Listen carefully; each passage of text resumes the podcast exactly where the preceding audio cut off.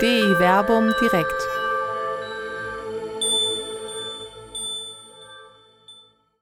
Kann Liebe Sünde sein? Die Bibel und die Homosexualität mit Dr. Till Magnus Steiner und Dr. Werner Kleine. Herzlich willkommen hier zu DI Werbung direkt am 26. Oktober 2021. Mein Name ist Werner Kleine, Pastoralreferent der katholischen Citykirche Wuppertal hier in Wuppertal. Und ich freue mich, in Jerusalem den Dr. Till Magnus Steiner begrüßen zu dürfen. Herzlich willkommen, Till. Genau. Hallo in die Runde. Ich bin Till. Mich kennt man aus der Reihe als der Alttestamentler. Werner macht ja das Neue Testament. Ich trage meinen Teil aus dem Alten Testament bei. Wie gesagt, hier aus Jerusalem. Und heute geht's zur Sache, oder Werner? Das will ich hoffen. Zumindest haben wir uns ja heute ein Thema ausgeguckt, das äh, heiß diskutiert wird in jeder Hinsicht. Und zwar geht's heute um die Frage, kann Liebe Sünde sein? Homosexualität in der Bibel. Dieses Thema ist nicht erst seit diesem Jahr äh, auf der Tagesordnung, da insbesondere, weil der Vatikan ja Anfang des Jahres ein Verdikt äh, erlassen hat, so nenne ich es jetzt mal, was die äh, Eheschließung gleichgeschlechtlicher Paare angeht. Nicht nur das, sondern auch die Segnung äh, gleichgeschlechtlicher Paare wurde da ja ausgeschlossen. Dann hat es ja hier in Deutschland diese Aktion Liebe gewinnt gegeben, wo dann doch äh, Priester hingegangen sind, auch äh, Laien und haben Gottesdienste mit Segnungen gleichgeschlechtlicher Paare veranstaltet. Darüber kann man sicherlich diskutieren. Auf jeden Fall werden ja in dieser äh, Situation immer wieder auch Bibelzitate in Anschlag gebracht, wonach dann angeblich, und das wird die Frage sein, die wir heute erforschen wollen, äh, Homosexualität Sünde sei. Da gibt es Zitate aus dem Alten Testament, Zitate aus dem Neuen Testament, die sind sehr einschlägig. Wir beide haben äh, nicht im Vorgespräch, aber in unserem Vorchat gestern noch über eine Stelle kurz diskutiert. Die werden wir uns dann äh, sicherlich auch nochmal anschauen, auch wenn die aus meiner Sicht ähm, ich werde auch dann begründen, warum, nicht direkt da hineingehört, aber die gehört thematisch, spricht dir das Thema natürlich auch an. Äh, sodass wir heute mal versuchen werden, die Sache tatsächlich exegetisch aufzudröseln. Und äh, wer unsere Reihe verfolgt, Till, sollte ja wissen, dass wir versuchen, da, äh, was heißt objektiv, aber doch äh, exegetisch verantwortbar heranzugehen. Man muss bei dem Umgang mit biblischen Texten sowohl von der einen wie von der anderen Richtung, also von der, wie soll man das nennen, Seite der Skeptiker wie der Seite der Befürworter der Segnung gleichgeschlechtlicher oder homosexueller Paare, immer aufpassen, dass man nicht seine Meinung hineinliest, also aesegetisch äh, hervorgeht. Und da schauen wir uns die Texte heute mal an. Da wird es ans Eingemachte gehen. Das ist mit Sicherheit ein streitbares Thema. Ob wir beide in Streit geraten, Till. Das bezweifle ich, nicht, Werner. Aber, das muss aber ich dich enttäuschen. Ich auch heute Abend. Ja, da, da werden wir uns nicht so streiten. Bestenfalls ad Advocatus Diaboli, um den Stachel einfach mal zu löcken, äh, äh, äh, die Sache da entsprechend anzugehen. Also das haben wir uns äh, für heute vorgenommen. Wir haben hier in unserem kleinen Vorgespräch festgestellt, dass meine Verbindung hier aus Wuppertal äh, offenkundig nicht ganz so optimal, zumindest in Jerusalem ankommt. Das bitte ich zu entschuldigen. Wir haben hier versucht, das Problem von der technischen Seite äh, zu lösen. Es gab aber nicht viel zu lösen, weil meine Verbindung eigentlich stabil ist. Woran auch immer das liegt. Also wenn ich da etwas verpixelt herüberkomme oder etwas hake, hier an meinem Raum, wo ich bin, da liegt es nicht. Die Verbindungen sind stabil. Falls das so sein sollte, bitten wir das zu entschuldigen. Der Till aus Jerusalem ist jedenfalls zumindest bei mir knackscharf und stabil. Und wir können ja schon ankündigen, dass ja auch gute Tradition, die Videos, also das Gespräch, was wir führen, wird ja aufgezeichnet und wird nachher noch bearbeitet, also schön gemacht und kann dann mit guter Audio- und Videoqualität auch nochmal angeguckt werden. Also wem das jetzt zu verpixelt wird nach einer Zeit oder wer es generell in Zukunft nochmal angucken möchte, der kann das noch auf einem höheren Niveau von der Videoqualität angucken. Das Niveau unseres Gespräches bleibt das gleiche bei der Bearbeitung. Ja, äh, wer, wer es nicht mehr ansehen kann, soll halt die Augen zumachen und soll einfach nur zuhören. Das passt ja auch. Aber du hast, das war ein schönes Wortspiel, das du gerade gesagt hast. Es wird schön gemacht von Herrn Schönbach. Das reimt sich. Und was sich reimt, ist gut. Das wissen wir ja schon von Pumuckel. Womit wir auch klar hätten, dass der Christoph Schönbach, der alles schön macht, eigentlich Meister Eder heißt. Gut, das war jetzt ein weites Abdriften vom eigentlichen Thema. Gehen wir zurück zum Thema, was ja interessanterweise, du hast es eingeleitet, richtig gesagt. Manchmal könnte man denken, ich sage das jetzt gar nicht abwerten gegenüber dem Thema, aber man könnte denken, dass die katholische Kirche einen Hauptpunkt in der Verkündigung bestimmt hat durch das Verbot von Homosexualität. Jetzt werden wir gleich ganz, ganz wenige Verse nur wirklich angucken, weil, das wird die erste Feststellung sein, die ich machen möchte, das Alte Testament und auch das Neue Testament Homosexualität nicht behandelt, nicht thematisch sich damit auseinandersetzt, weil, wenn wir über Homosexualität reden, das etwas beschreibt, was es einfach in den Schriften des Alten Testaments nicht gibt. Homosexualität in der heutigen Zeit ist ein Liebesverhältnis von zwei gleichgeschlechtlichen Menschen, das basiert auf Liebe, Vertrauen, gegenseitige Unterstützung, lebenlangen Wert etc. pp. Worüber wir heute Abend reden werden, vor allem bei den Texten, ist der homosexuelle Geschlechtsverkehr. Das ist ein Thema, aber auch das, nochmal vorbemerkend, ist ein Randthema im Alten Testament und Neuen Testament. Also, wenn ich als Alttestamenter gefragt werde, kennt und verurteilt das Alte Testament Homosexualität, kann ich beides mit Nein beantworten und dann bin ich fertig mit meinem Vortrag. Gut, wir wollen heute Abend aber ein bisschen drüber reden. Genau. Dann gehen wir genau nämlich eben zu den anderen Fragen. Was sagt es denn über Geschlechtsverkehr? Und das machen wir gleich spezifisch an einer tiefen Bohrung an Levitikus 18, 22 und der damit zusammenhängenden Stelle Levitikus 20, 23.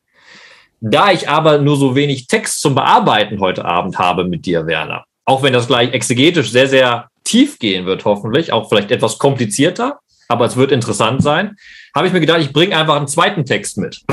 Pass auf. Ich habe nämlich geguckt, wir sind ja, das Alte Testament ist ja in einer Welt geschrieben worden, in einer Zeit geschrieben worden. Und das heißt, in der damaligen Welt, sei es Mesopotamien, Ägypten, nachher die hellenistische Kultur oder auch die römische Kultur, kennt gleichgeschlechtlichen Geschlechtsverkehr. Und verurteilt es größtenteils auch gar nicht.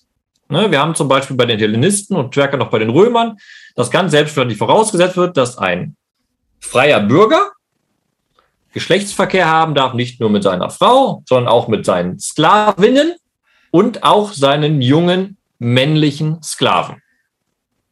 Gar kein, gar kein Tabu, sondern das ist möglich. Und ich habe mir jetzt einen schönen Text rausgesucht aus Mesopotamien. Also wir sind sogar im Endeffekt bei dem Text sogar weit vor der Verschriftlichung des Alten Testaments. Einen sogenannten Omentext. Omentext sind so ein bisschen Rätselsprüche, Weisheitssprüche, so ein bisschen, wenn man es abwertig sagen will, vielleicht so der Glückskeks-Text der damaligen Zeit. Okay? Und der heißt so folgendermaßen. Wenn ein Mann analen Geschlechtsverkehr mit einem ihm Gleichgestellten hat, dieser Mann wird zum Vornehmsten unter seinen Brüdern und Gefährten. Jetzt haben wir hier wirklich keine Verurteilung des Geschlecht, gleichgeschlechtlichen Aktes, sondern wir haben hier im Endeffekt ausgesagt, Erstmal, pass auf, Wortspiel, vielleicht klappt es.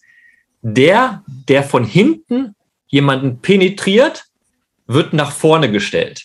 Warum? Was ist die Idee dahinter? In dem alten Orient, Orient ist das Penetrieren auch ein Machtsymbol. Ich bin der Höhergestellte. Ich kann Macht ausüben gegenüber dem Niedriggestellteren. Beispiel, was ich eben gesagt hatte, der freie Bürger gegenüber dem jungen männlichen Sklaven.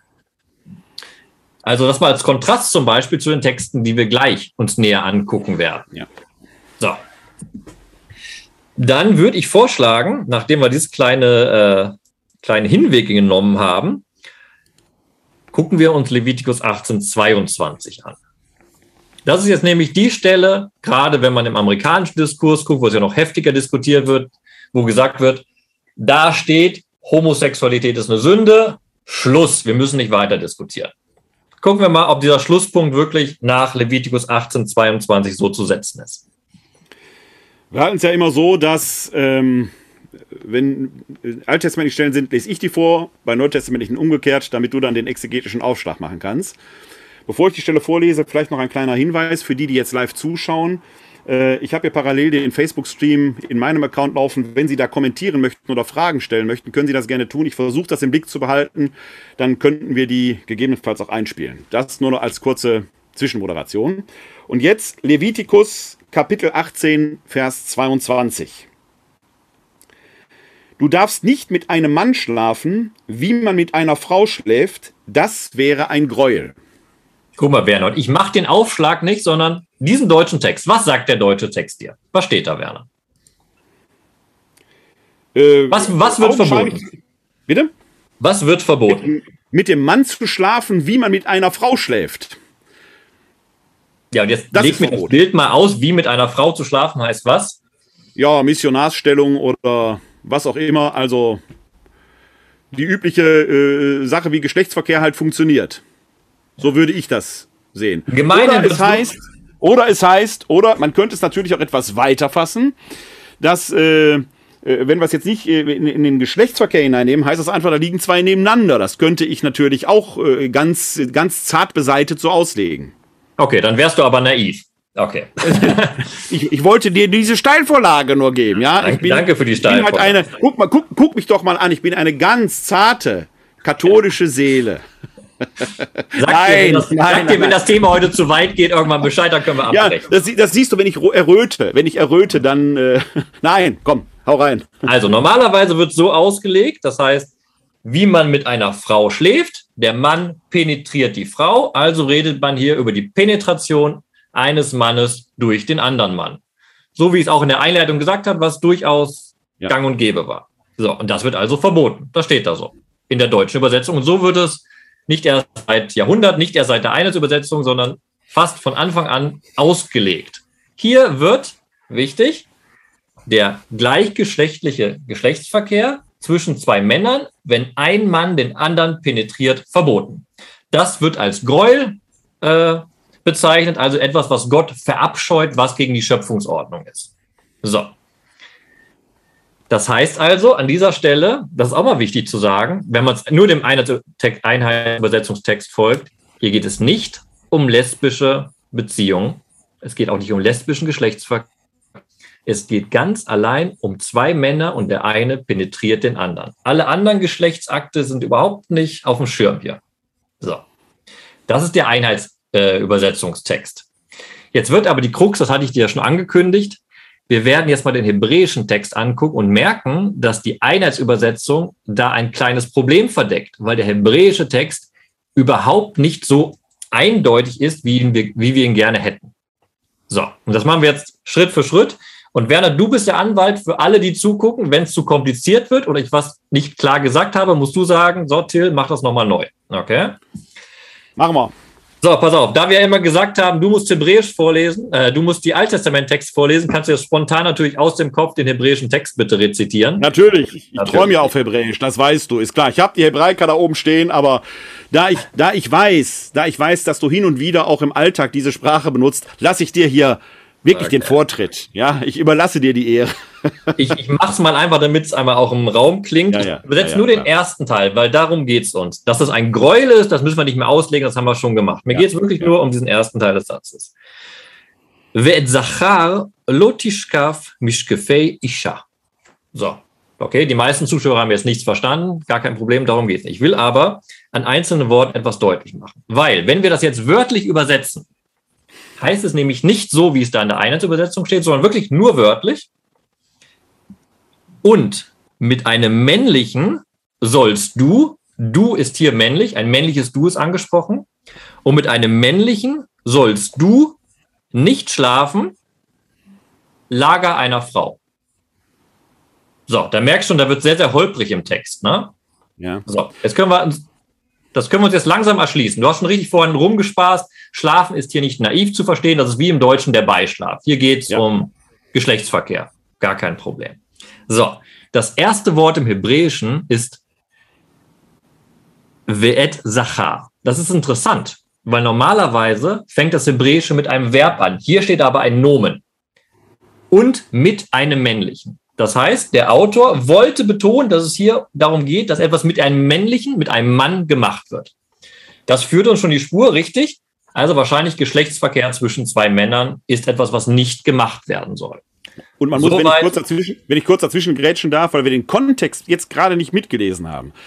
Die Verse vorher sprechen ja auch die ganze Zeit von sexuellen Assoziationen und Dingen, die nicht äh, nicht erlaubt sind. Ja, dass das der, der, der, Kontext ja, ist ein bisschen ist ein bisschen komplizierter. Wir sind ist ein bisschen komplizierter, aber äh, es, es deutet sich letzten Endes schon eine Richtung an. Das heißt, der Leser oder die Hörerin, die Levitikus quasi äh, ähm, stringent linear durchliest, ist schon ein wenig vorgewarnt. Also es kommt jetzt nicht aus heiterem Himmel in diesem Sinne. Sagen wir mal so, um es einfacher zu fassen. Ich bin nicht ganz bei dir, was du gesagt hast, aber zum Beispiel, wenn man den nächsten Vers liest, ist man immer noch bald im Geschlechtsthema, weil da ja. ganz deutlich verboten wird, man darf keinen Geschlechtsverkehr mit Tieren haben. Ne? Genau. Das also das, das Thema, dieses, dieses Thema ist kontextuell schon eingeführt, kann man sagen. Ja? Genau, der Vers davor ist ein bisschen komplizierter, da geht es um das Moloch-Opfer, aber das sei dahingestellt. Also, ja, ja, ja.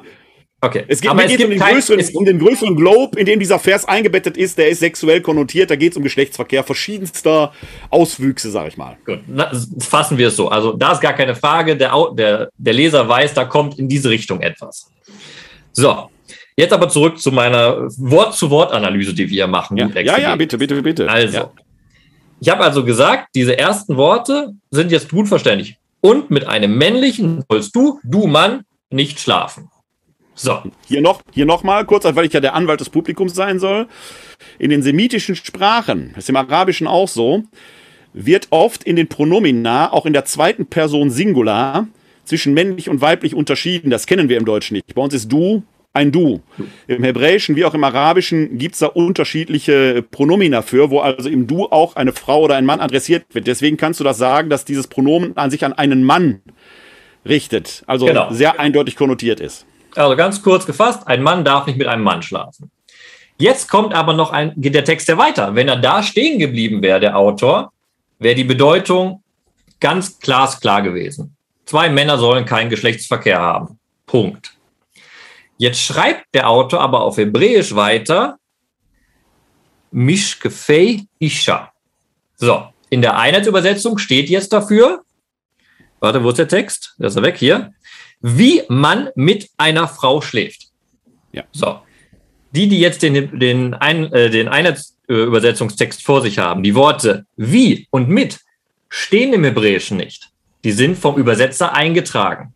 Deshalb meine Übersetzung nochmal. Und mit einem männlichen sollst du nicht schlafen. Lager mit Lager einer Frau.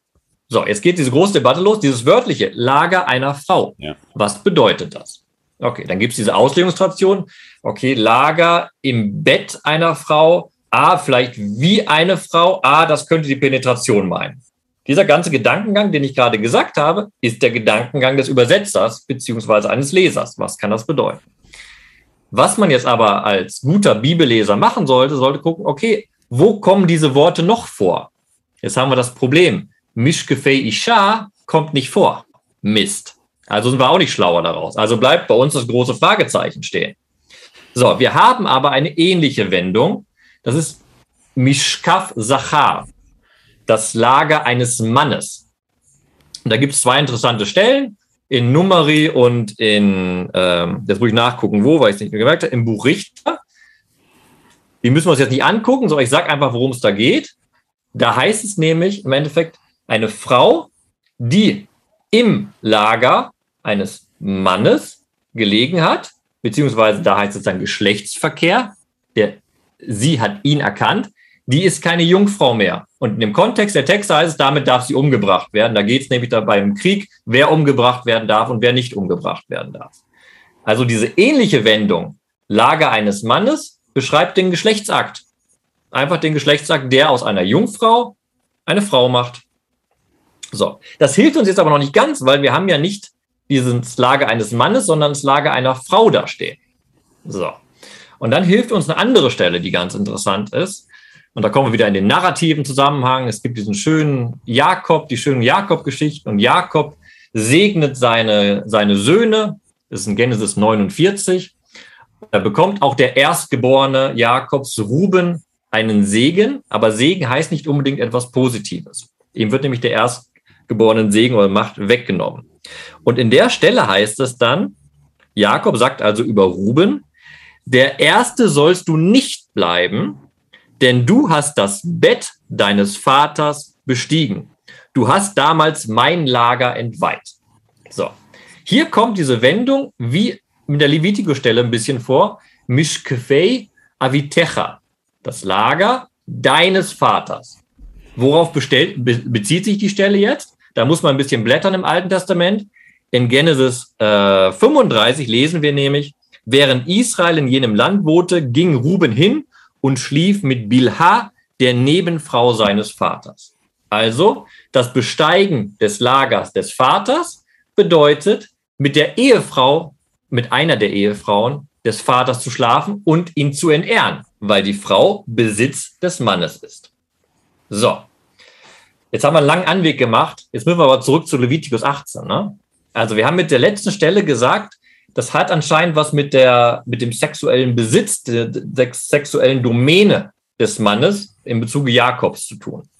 Wenn wir das jetzt übertragen auf unsere Stelle, Mishkevei Isha, irgendwie die Domäne der Frau wird da beschrieben. So, und wenn man den Gedanken zu Ende denkt, kann man jetzt nämlich den Text anders lesen. Nur als Vorschlag, weil das Fragezeichen bleibt, das werde ich euch auch nicht wegnehmen können, das werde ich dir auch gerne nicht wegnehmen können.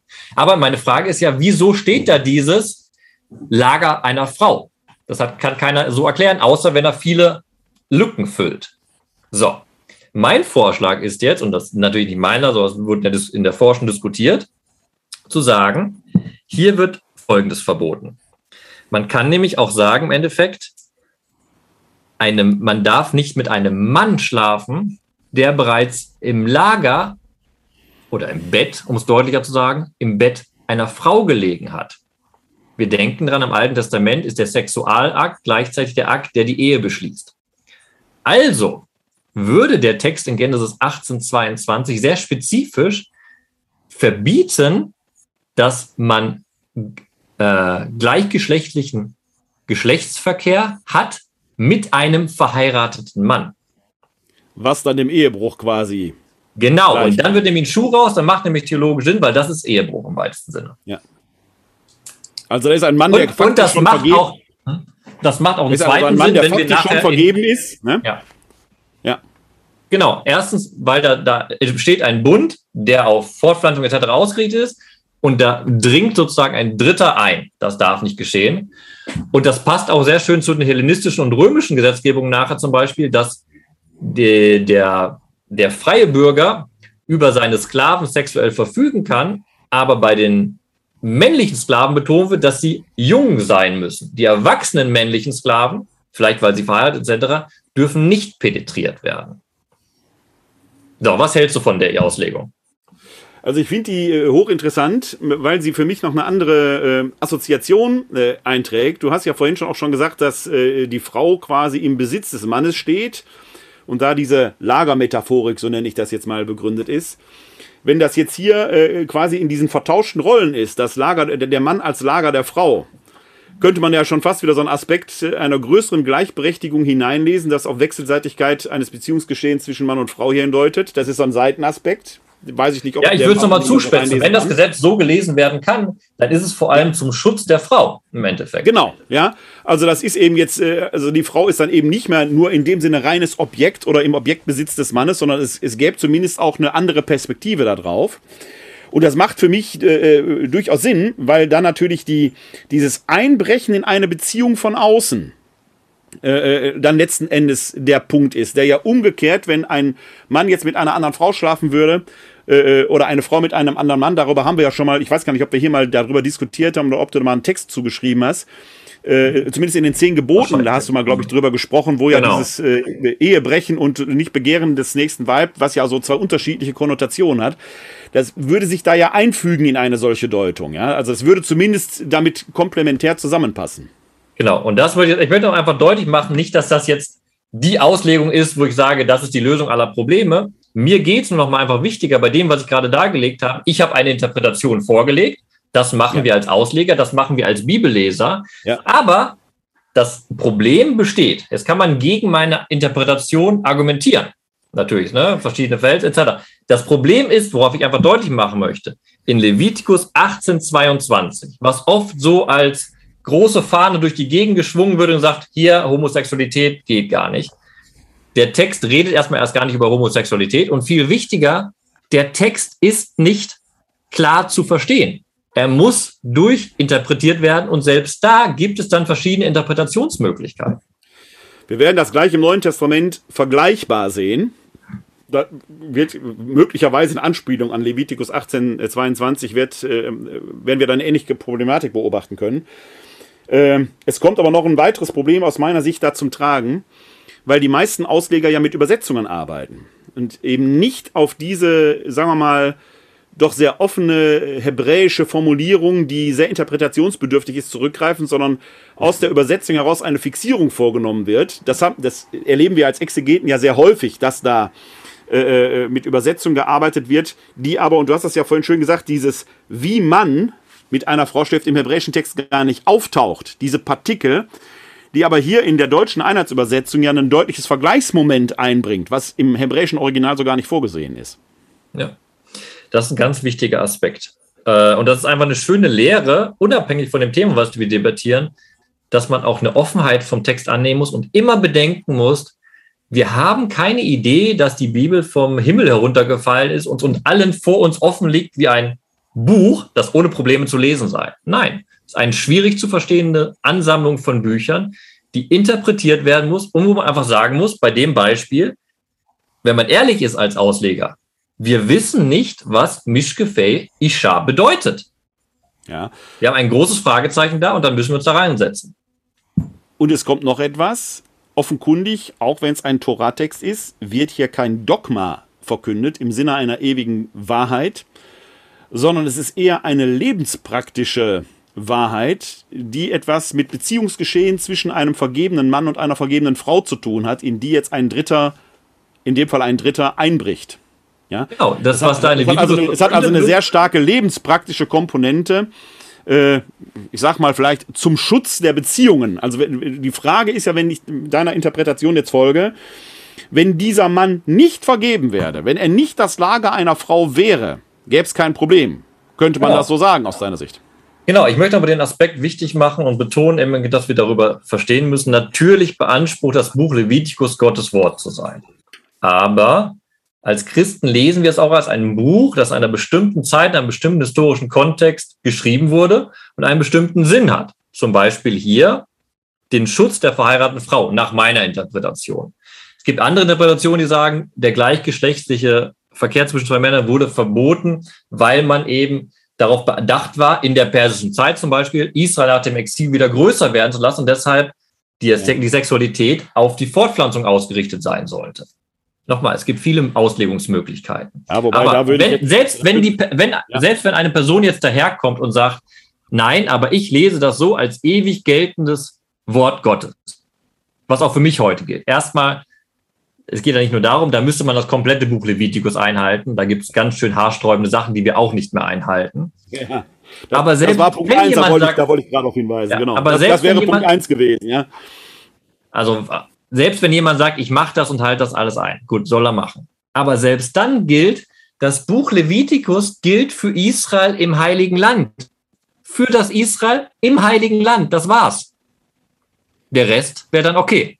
Also also man, kann man, niemand kann man auch kann nicht genug betonen, ja. Also ich bin, ich bin sehr dankbar für, dafür, dass, dass du das mal sagst, dass es da eine territoriale Einschränkung des Geltungsbezirkes gibt, ja, dass, dass es eine, eine lokale Gesetzgebung ist, die über Israel hinaus so ohne weiteres gar nicht anwendbar ist.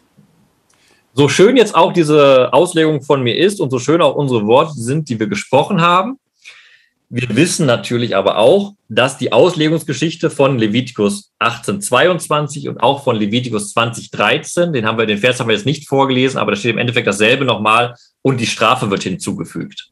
Das wollte ich sagen, das, das wäre jetzt eine Frage gewesen, wenn ich auf Levitikus 2013 ist das, ne? Lies den, lies, den Satz, lies den, Satz, mal kurz vor, weil da kann ich noch ein genau, Argument für, für meine Auslegung äh, gewinnen. Genau. Genau, äh, äh, äh, ich schließe dann auch direkt an, mein, an das Vorlesen äh, eine kurze Frage an, die aber eigentlich keine Frage ist. Und äh, ähm, okay. ich lese den erstmal vor. Also Levitikus 2013, ein paar Verse nach dem Vers, den wir gerade hatten, da heißt es, schläft einer mit einem Mann, wie man mit einer Frau schläft, dann haben sie eine Gräueltat begangen. Beide haben den Tod verdient, ihr Blut kommt auf sie selbst. Jetzt meine kurze Nachfrage. Hm. Da haben wir ja jetzt diese Ergänzung mit der Strafe, die dann folgt. Jetzt habe ich natürlich hier in der Übersetzung wieder dieses, wie man mit einer Frau schläft. Ist das dieselbe Wendung im Hebräischen, die wir vorhin schon hatten? Genau, das habe ich eben schon angedeutet, dieselbe Wendung. Da müssen wir uns gar nicht verirren. Das ist dieselbe, alles, was wir eben zu Leviticus 18, 22 gesagt haben, trifft hier auch. Der einzige Unterschied, und das spricht ein bisschen für meine Argumentation eben, da wurden Worte umgestellt. Weil hier ist nämlich nun das Wort das männliche und Lager einer Frau direkt nacheinander steht. Ah, okay. Ja. Das heißt, das Lager der Frau definiert jetzt nochmal stärker das Männliche, was dann für meine Argumentation spricht, dass das Männliche gehört zum Lager der Frau, also sozusagen eine Beschreibung der ganzen Sache ist. Auch da nebenbei interessant, äh, die Strafe. Jetzt darf man nicht denken, dass hier die Todesstrafe auf Homosexualität ist.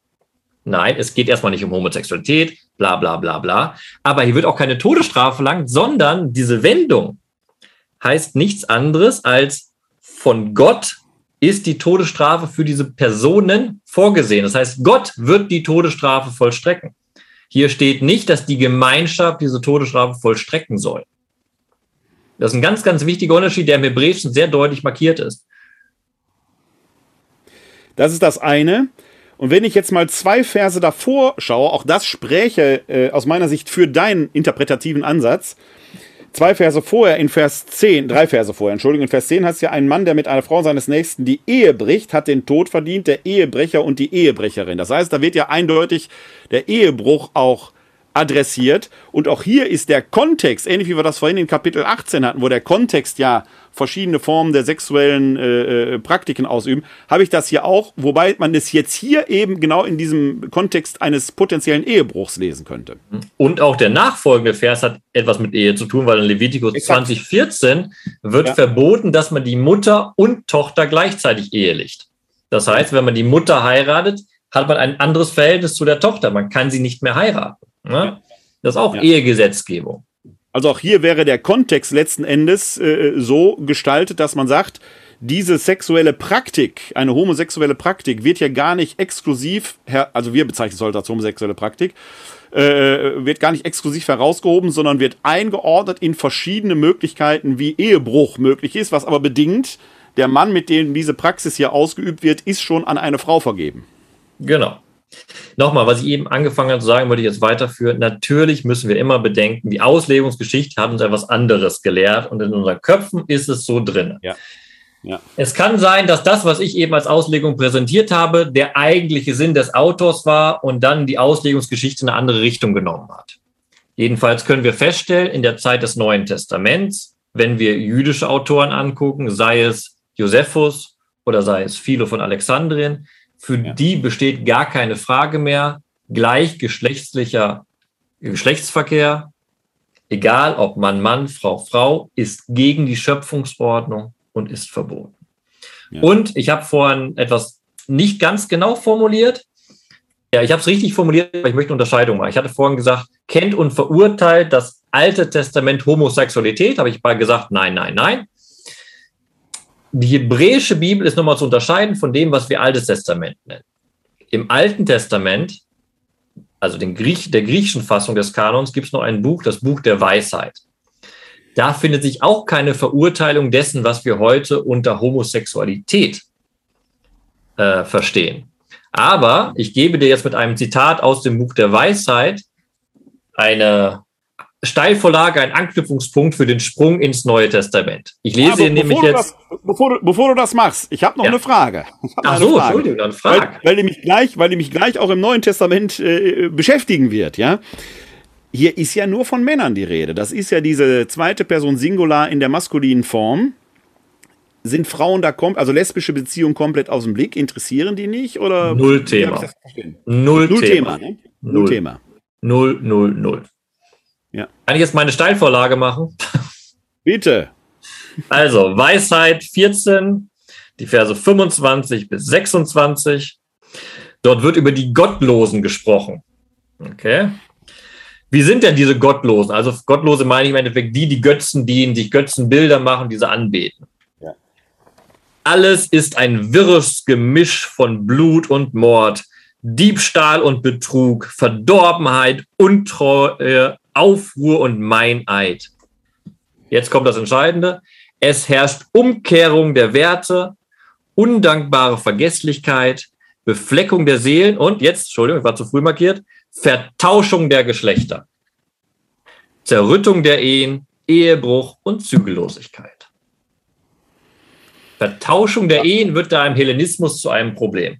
Genau ja. das, was ich vorhin gesagt hatte, weil für jüdische Autoren die Schöpfungsordnung klar vorsieht, Mann und Frau haben Geschlechtsverkehr, bilden eine Ehe, haben Nachfahren. Und in der Umwelt, vor allem im Hellenismus und in Rom, sieht man, da gibt es auch anderes. Da gibt es weibliche Männer, da gibt es homosexuelle Beziehungen, Pädastrie gibt es. Das ist eine Welt, von der man sich abwendet. Und die wird verurteilt als Vertauschung der Geschlechter. Dort, wo ein Mann nicht mehr als Mann erkennbar ist und eine Frau nicht mehr als Frau erkennbar ist. Ja. Äh, das Thema beschäftigt uns in der Tat im Neuen Testament in verschiedenen Schattierungen. Ich will noch einmal ganz kurz, ähm, bevor wir dann hier in das Neue Testament reinschauen, ähm, weil dieses Thema ja da virulent ist. Äh, du hast jetzt verschiedentlich schon auf den Schöpfungsauftrag adressiert. An dem kommt man natürlich nicht vorbei. Genesis 1, äh, seid fruchtbar und mehret euch. Das ist der Schöpfungsauftrag. Fruchtbar sein und, mehr, und sich vermehren geht nur, wenn ein Mann mit einer Frau zusammenkommt und eine Frau mit einem Mann. Das ist ja bis heute die Argumentation, dass, dass ich erwähne das deshalb auch hier noch einmal, warum die katholische Kirche das Zustandekommen einer Ehe nur billigen kann, wenn Mann und Frau heiraten und die Offenheit für Kinder gegeben ist. Würde diese Offenheit für Kinder ausgeschlossen vor einer Eheschließung, indem man sagt, wir wollen keine Kinder, käme keine Ehe zustande.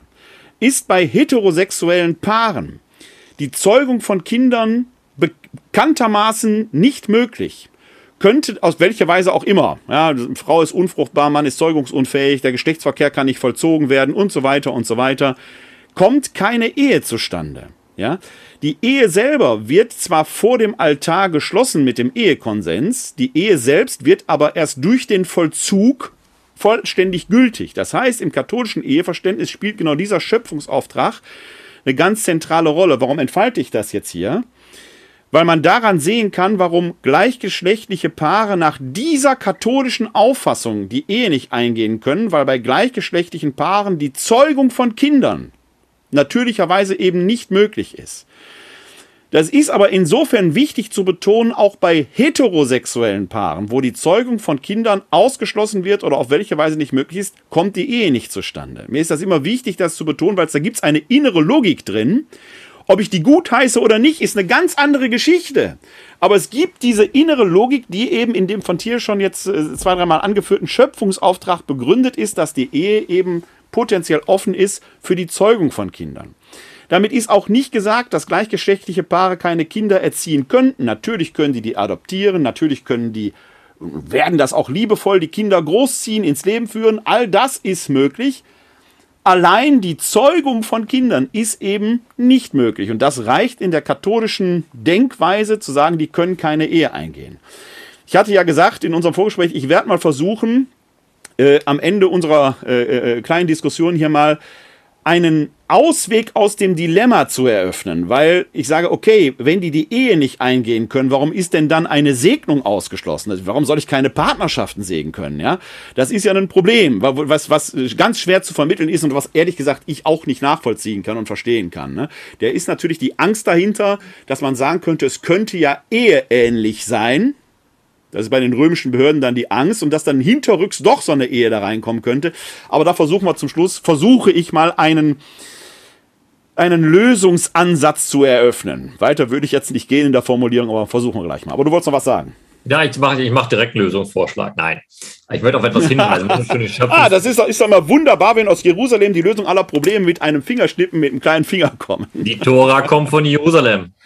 Ja, und das, und das Heil kommt von den Juden. Das, das, das, das, steht auch im Neuen Testament. Das Heil kommt von den Juden. Also da beißt die Maus keinen Faden ab. Das ist so. Nein, pass auf, wo ich aufmerksam machen möchte, natürlich haben wir im zweiten Schöpfungsbericht den Idealfall von Mann und ja. Frau, die ein Fleisch werden. Ne? Haben wir auch mal ausführlich besprochen, den Schöpfungsbericht, gar keine Frage. Ja. Aber wenn du das fast jetzt schon aufmachst, eben ja. mit äh, Segnung und Fruchtbarkeit und Fortpflanzung, ist etwas interessant beim ersten Schöpfungsbericht. Denn zwei Sachen sind da sehr, sehr deutlich getrennt. Du hast eben richtig vom Schöpfungsauftrag gesprochen. Gott sagt, seid fruchtbar und vermehrt euch. Aber was macht Gott vorher? Und unabhängig davon, er segnet die Menschen. Ja. Der Segen und die Fruchtbarkeit sind voneinander getrennt. Er segnete sie und sagte dann, seid fruchtbar. Das ist keine Bedingung, das ist kein nur so kann es weitergehen oder ich segne euch nur, wenn ihr fruchtbar seid, sondern er segnete sie als zwei Menschen und sagt dann, nun lebt eure Geschlechtlichkeit aus und vermehrt euch. Das heißt auch nicht, wenn ihr das nicht macht, ist der Segen aufgehoben. Diese ja, beiden Menschen, eine, die da geschaffen sind, sind gesegnet. Ja, das ist das eine. Und wenn man jetzt noch tiefer da reindringen würde, dann wird ja gerne auch, äh, auch in Argumentation von Evangelikaler oder von sehr äh, äh traditional katholischer Weise gesagt, er erschuf sie doch als Mann und Frau. Ja, das steht im Original auch nicht da, da stehen Adjektive. Er schuf sie männlich und weiblich. Was die neue Einheitsübersetzung bei all dem, was man rumkritteln könnte an dieser Übersetzung, die neue Einheitsübersetzung bildet das Adjektivische wunderbar nach. Er erschuf sie männlich und weiblich. Woran ich jetzt sicherlich etwas spitzfindig auch lesen könnte, da geht es darum, dass könnte ich auch so lesen, dass wir Menschen eher so auf einer Skalierung angeordnet sind. Wir alle haben männliche und weibliche Anteile in uns und das tendiert mal eher zum männlichen und weiblichen. Dann gibt es natürlich die Menschen, wo die männlich und weiblichen Anteile eher im Mittelfeld angeordnet sind, wo wir dann so etwas wie, ja, äh, Intersexualität oder wo die Geschlechtlichkeit nicht so ausgeprägt ist. Ich könnte das sogar aus der Bibel heraus begründen. Ich weiß, das ist natürlich ja, im Jahr 2020. Da machst, da machst du jetzt aber einen großen, da machst einen großen Spagat ja. und liest etwas aus dem heutigen Kontext hinein, was der damalige Muss man sagen, ne? Das ist, das ist, aber, äh, aber es, ich sage mal, das ist sicherlich nicht, nicht die Intention der ursprünglichen Autoren gewesen, weil die die Fragestellung nicht hatten. Was für mich immer interessant ist, ist, die klassische Leseweise, als Mann und Frau erschuf sie, steht da so auch nicht. Die Leseweise, die da steht, hat eine potenzielle Offenheit. Mehr will ich da gar nicht mit sagen. Und für unsere da, modernen Fragestellungen, ohne dass sie ursprünglich im Blick waren. Ne? Und da will ich auch nochmal darauf hinweisen, dass wir zwei Schöpfungsberichte haben. Und im zweiten Schöpfungsbericht ja. ist wunderbar erzählt, da wird nicht Mann und Frau geschaffen, sondern der Mensch wird geschaffen. Und aus dem Menschen heraus wird eine Frau erschaffen. Und durch dieses Gegenüber entstehen dann Mann und Frau erst. Ne? Gott ja. schafft einen Menschen. Aber das sei einen, nur einen. Ein, ja. Das ist ein anderer ist, Punkt. Ja, da haben wir, glaube ich, auch schon mal eine ausführliche Folge drüber gemacht, auf die könnten wir hier verweisen. Wir schauen jetzt mal ins Neue Testament hinein. Du hast mit dem Zitat aus der Weisheit ja da gerade schon, was die Vertauschung der Geschlechter angeht, so eine Steilvorlage gegeben. Dass ich habe dir einen Lasterkatalog geboten. Das wollte ich doch gerade sagen. Ich wollte gerade dieses Wort Lasterkatalog ja bringen. Es ist ein Lasterkatalog, wie wir ihn im Neuen Testament eben auch verschiedentlich haben. Und wir werden uns zweimal etwas näher anschauen. Und einen dritten aus dem Römerbrief, das ist die Stelle, die wir äh, kurz vorher hatten, äh, auch noch mit hineinflechten äh, zum Schluss äh, da habe ich ja in, unserer, äh, in unserem Vorchat gesagt, da muss man ein bisschen, da, geht es um eine etwas andere Fragestellung, die nehmen wir aber gleich mit hinein.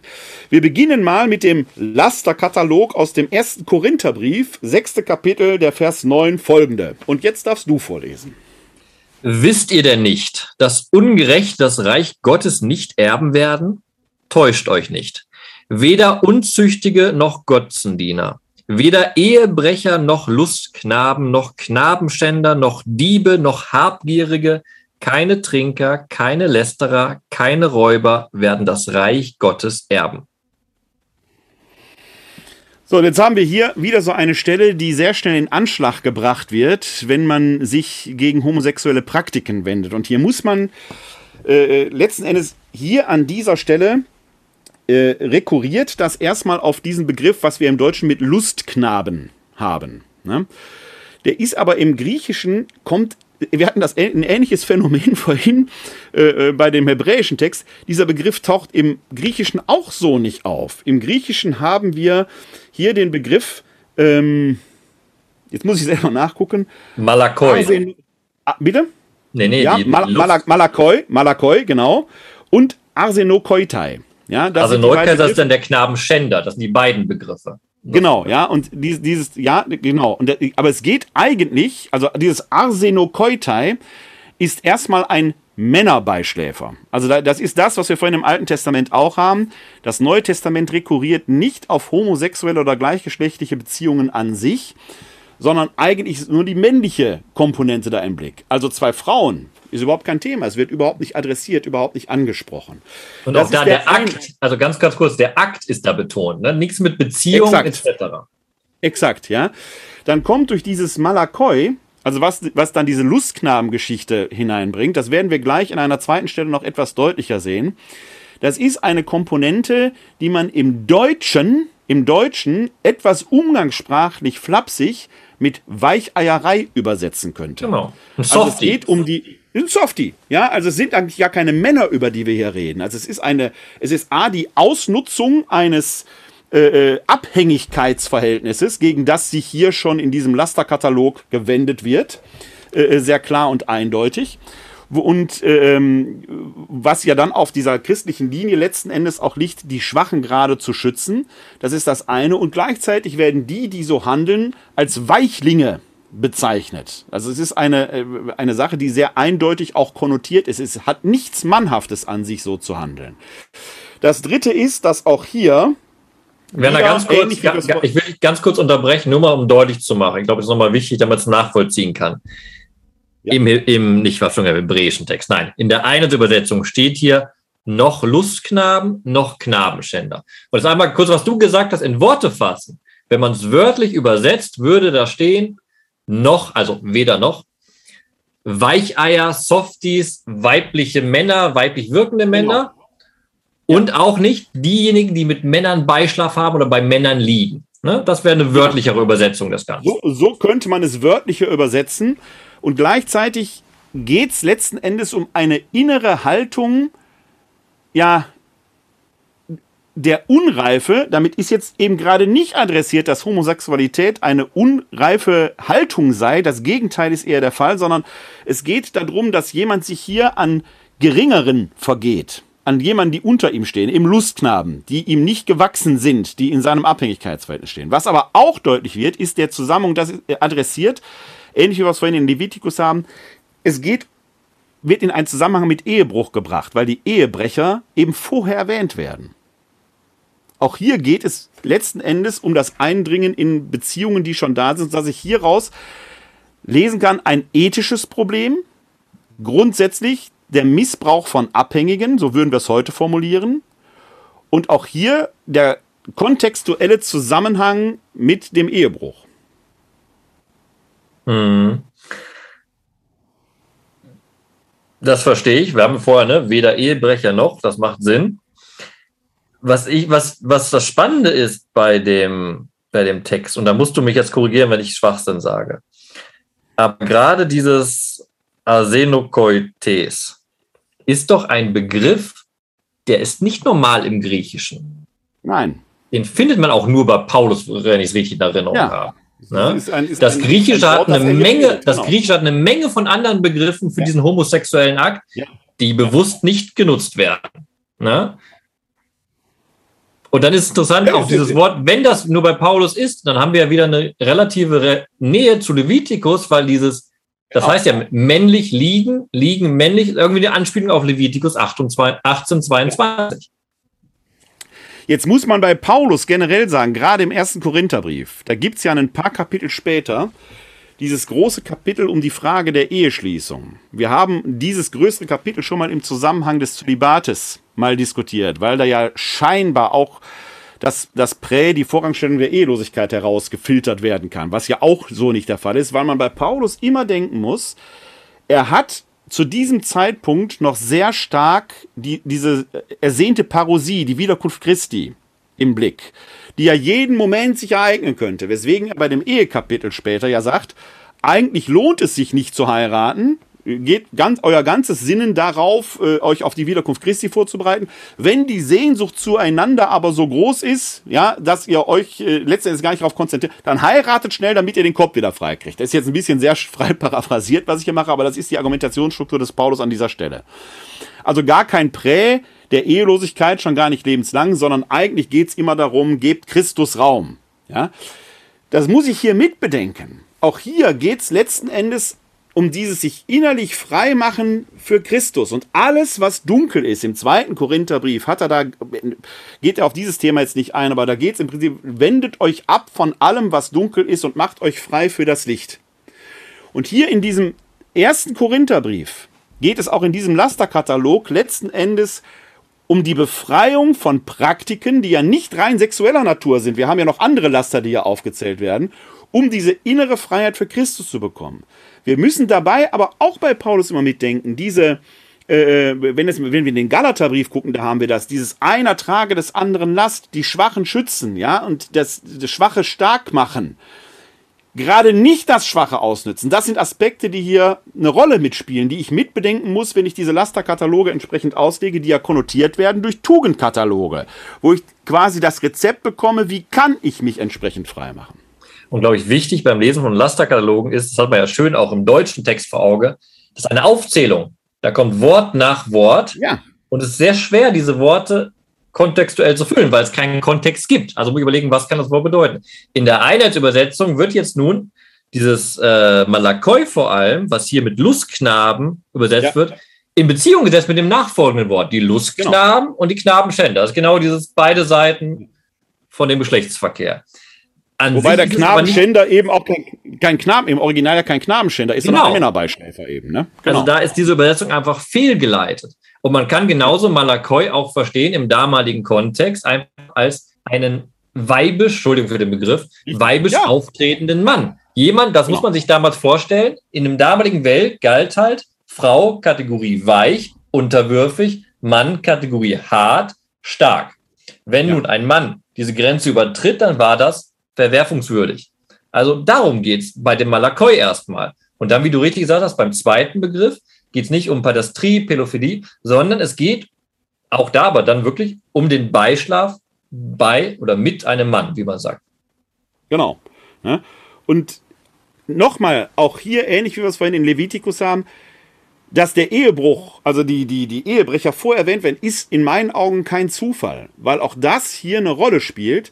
Denn wie bedeutsam die Ehe für den Paulus ist, wird ja an späterer Stelle deutlich. Bis heute haben wir im Eherecht das Privilegium Paulinum, das auch auf den ersten Korintherbrief zurückgeht, wo es ja darum geht, wenn eine, ein Partner in einer entsprechenden Beziehung getauft wird, dann heiligt er den anderen Partner dadurch erstmal mit. Das heißt, die Ehe hat Bestand. Es sei denn, der andere Partner fängt an, den getauften Partner entsprechend zu malträtieren oder zu verfolgen oder zu verurteilen oder auch immer. Dann kann diese Ehe getrennt werden und der Getaufte kann neu heiraten. Ist etwas, was wir bis heute im katholischen Kirchenrecht verankert haben. Das heißt, die Ehe hat eine sehr starke Wertschätzung. Es gibt nur ganz wenige Ausnahmen, wo man da hineingehen kann. Und auch deswegen ist die Frage des Ehebruchs, dass das hier in diesem Zusammenhang steht, wie wir das in Levitikus vorhin hatten, in meinen Augen kein Zufall. Mhm. Es gibt einen Leseschlüssel vielleicht, der das hergibt. Das stimmt. Und was machen wir jetzt mit der nächsten Stelle, wo wieder Knabenschänder steht? Wir schauen nach 1 Timotheus, Kapitel 1, die Verse 8 bis 10. Soll ich die mal vorlesen? Ja, ich bitte darum. Ich erlaube mir auch noch Vers 11 dazu zu nehmen, okay? Mach es, mach es. Ja, das macht Sinn. Das macht Sinn, das freut mich. Also, fängt schon gut an. Wir wissen aber, das Gesetz ist gut, wenn es jemand im Sinn des Gesetzes anwendet und bedenkt, dass das Gesetz nicht für den Gerechten bestimmt ist, sondern für Gesetzlose und Ungehorsame, für Gottlose und Sünder, für Menschen ohne Glauben und Ehrfurcht, für solche, die Vater oder Mutter töten, für Mörder, Unzüchtige, Knabenschänder, Menschenhändler, für Leute, die Lügen und Meineide schwören und all das tun, was gegen die gesunde Lehre verstößt, gemäß dem Evangelium von der Herrlichkeit des seligen Gottes, das mir anvertraut ist. Jetzt müssen wir, wir sind im ersten Timotheusbrief, erstmal sagen, wir haben jetzt einen kleinen Zeitsprung nach vorne gemacht. Ne, der erste Korintherbrief ist irgendwo sowas um 50 geschrieben, der erste Timotheusbrief, da haben sich schon, hat sich die Kirche schon gesettelt.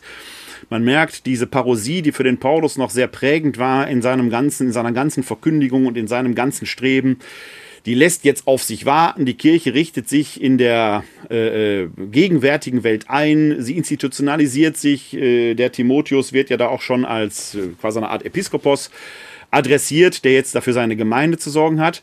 Man ist also quasi äh, genötigt, sich mit der Umwelt zu arrangieren. Fragezeichen oder vielleicht, um die eigene Identität zu bewahren, sich von der Umwelt auch abzugrenzen. Also das Setting ist hier im ersten Timotheusbrief ein anderes, als wir es im ersten Korintherbrief hatten.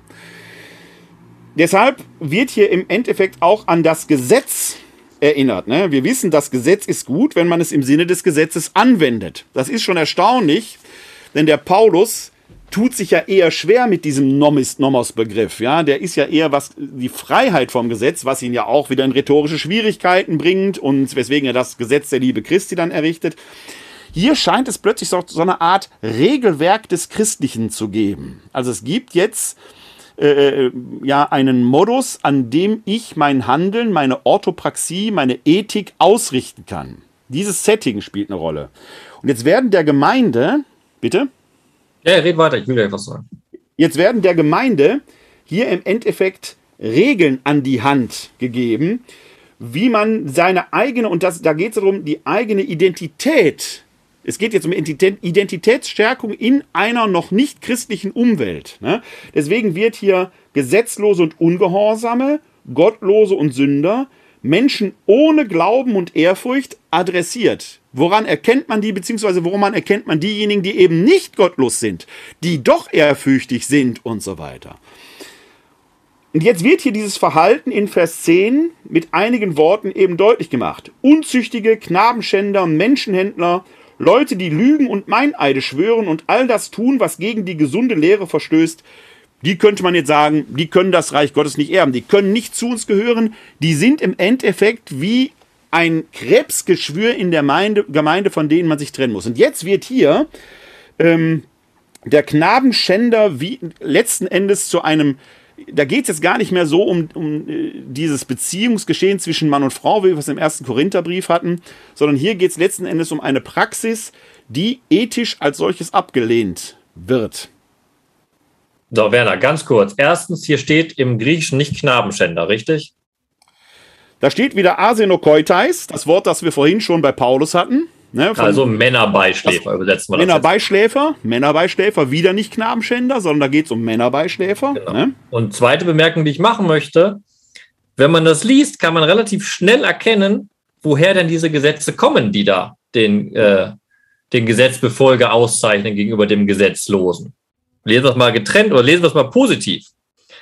Nicht die Vater oder Mutter töten, sondern die Vater und Mutter ehren sollen. Genau. Für Mörder, die du sollst nicht töten. Ja. Unzüchtige und Knabenschänder, du sollst die Ehe nicht brechen.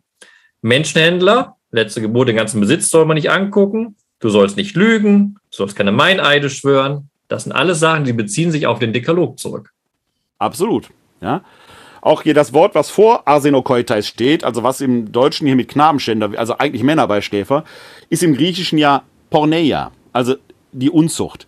Das Wort kennen wir in unserer Alterssprache ja, wenn es um, um Pornos geht. Das geht also um sexuelle Ausschweifigkeit. Ja? Das ist wieder etwas, was wir vorhin in Levitikus letzten Endes in einem größeren Kontext ja hatten. Ein sexuell ausschweifiges Leben. Es geht also gar nicht um, den, um die Art des sexuellen Aktes, sondern um eine Haltung, die dahinter steht. Ja. Sagst du jetzt schon oder soll ich jetzt was? Da schweigt, so da schweigt Stille. Haben wollte, wir alles gesagt? Ich wollte, ich wollte, dir eigentlich nur mal die Möglichkeit geben, äh, darauf zu retournieren. Ich lese dazu mal einen kleinen Absatz von äh, Wolfgang Schrage vor. Der bezieht sich zwar auf den ersten Korintherbrief, aber der passt hier letzten Endes ganz gut.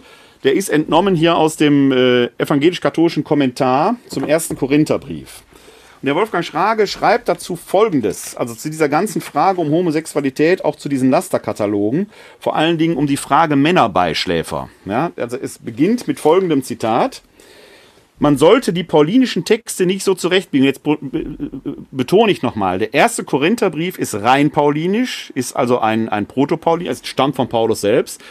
Der erste Timotheusbrief wird der Paulus Schule zugerechnet. Der kann nicht aus der Hand des Paulus stammen. Als der geschrieben wurde, war Paulus längst tot aber er arbeitet natürlich mit paulinischen Mitteln. Und es, wenn man jetzt diesen Begriff des Arsenokoites hier entsprechend äh, nimmt, dann ist wahrscheinlich, dass er den ersten Korintherbrief kannte, weil dieses, dieses Wort eben aus der paulinischen Denkweise stammt. Ne? Also, man sollte die paulinischen Texte nicht so zurechtbiegen, dass aus Homosexualität eine positiv zu wertende Schöpfungsvariante wird. Das muss man immer sagen. Also es gibt, man, ich kann, das, ich betone das deshalb, weil wir im Zusammenhang mit dieser Aktion Liebe gewinnt ja man den Eindruck gewinnen könnte, als wenn es geradezu erwünscht wäre, dass das jetzt alles passiert. Da muss man natürlich angesichts der biblischen Texte, bei all dem, wie wir modern darüber denken, jetzt vorsichtig sein, die biblischen Texte jetzt nicht so rumzubiegen, dass man sagen kann, wie konnten wir 2000 Jahre und mehr Auslegungsgeschichte, wie konnten wir das alles nur so falsch sehen?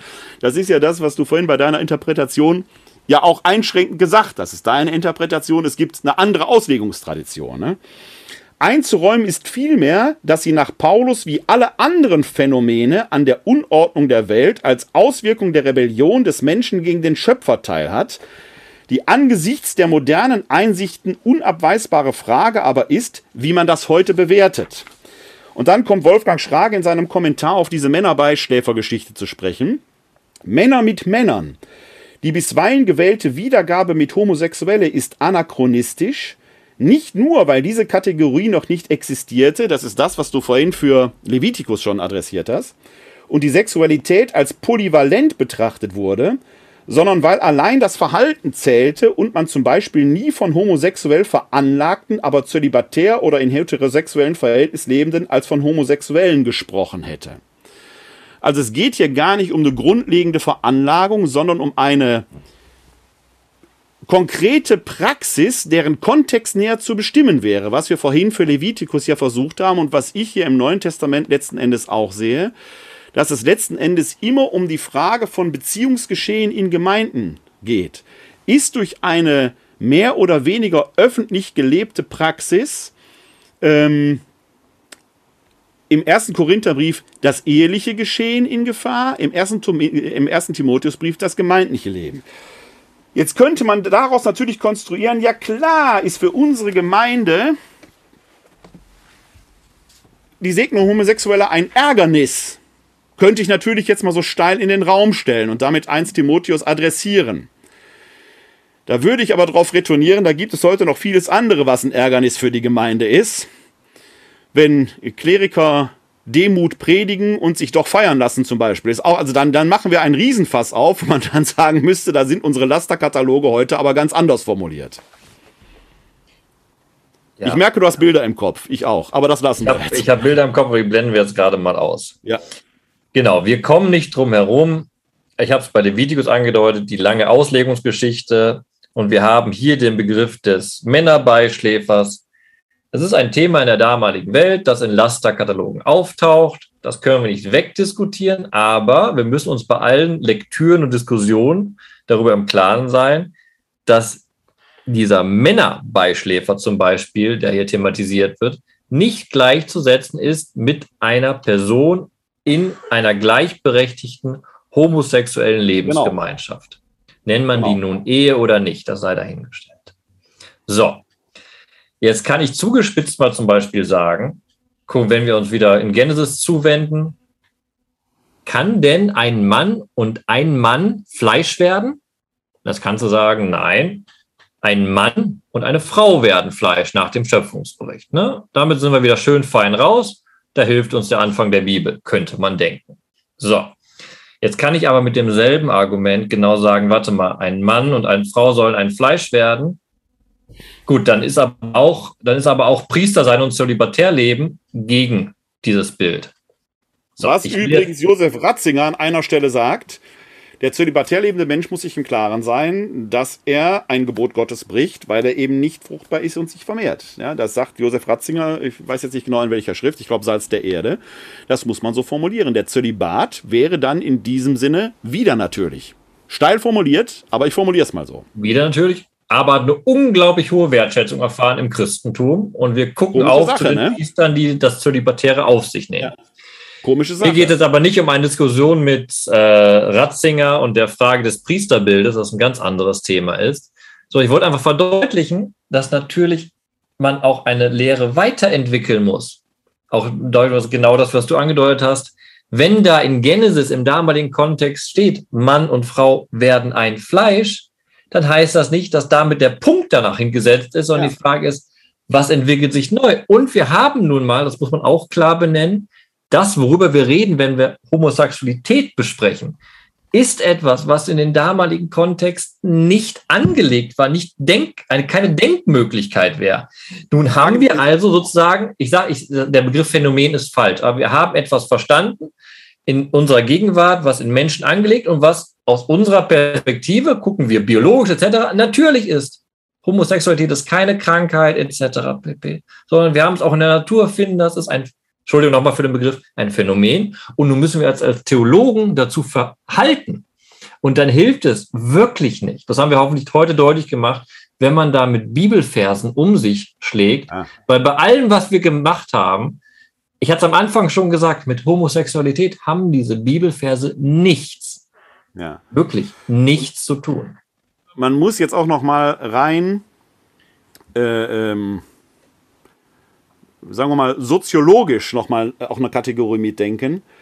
Natürlich hat die Frage des Fruchtbarseins und sich Vermehrens in einer Gruppe oder einem Volk, das klein ist und übers, ums Überleben ringt, äh, noch mal eine ganz andere Kategorie oder ganz andere Bedeutung als in einer Menschheit, die mittlerweile an die 8 Milliarden Grenze ist. Also es ist ja nicht so, dass jetzt äh, Homosexualität zur Pflicht würde und äh, plötzlich äh, das jetzt das allgemeine Phänomen wäre.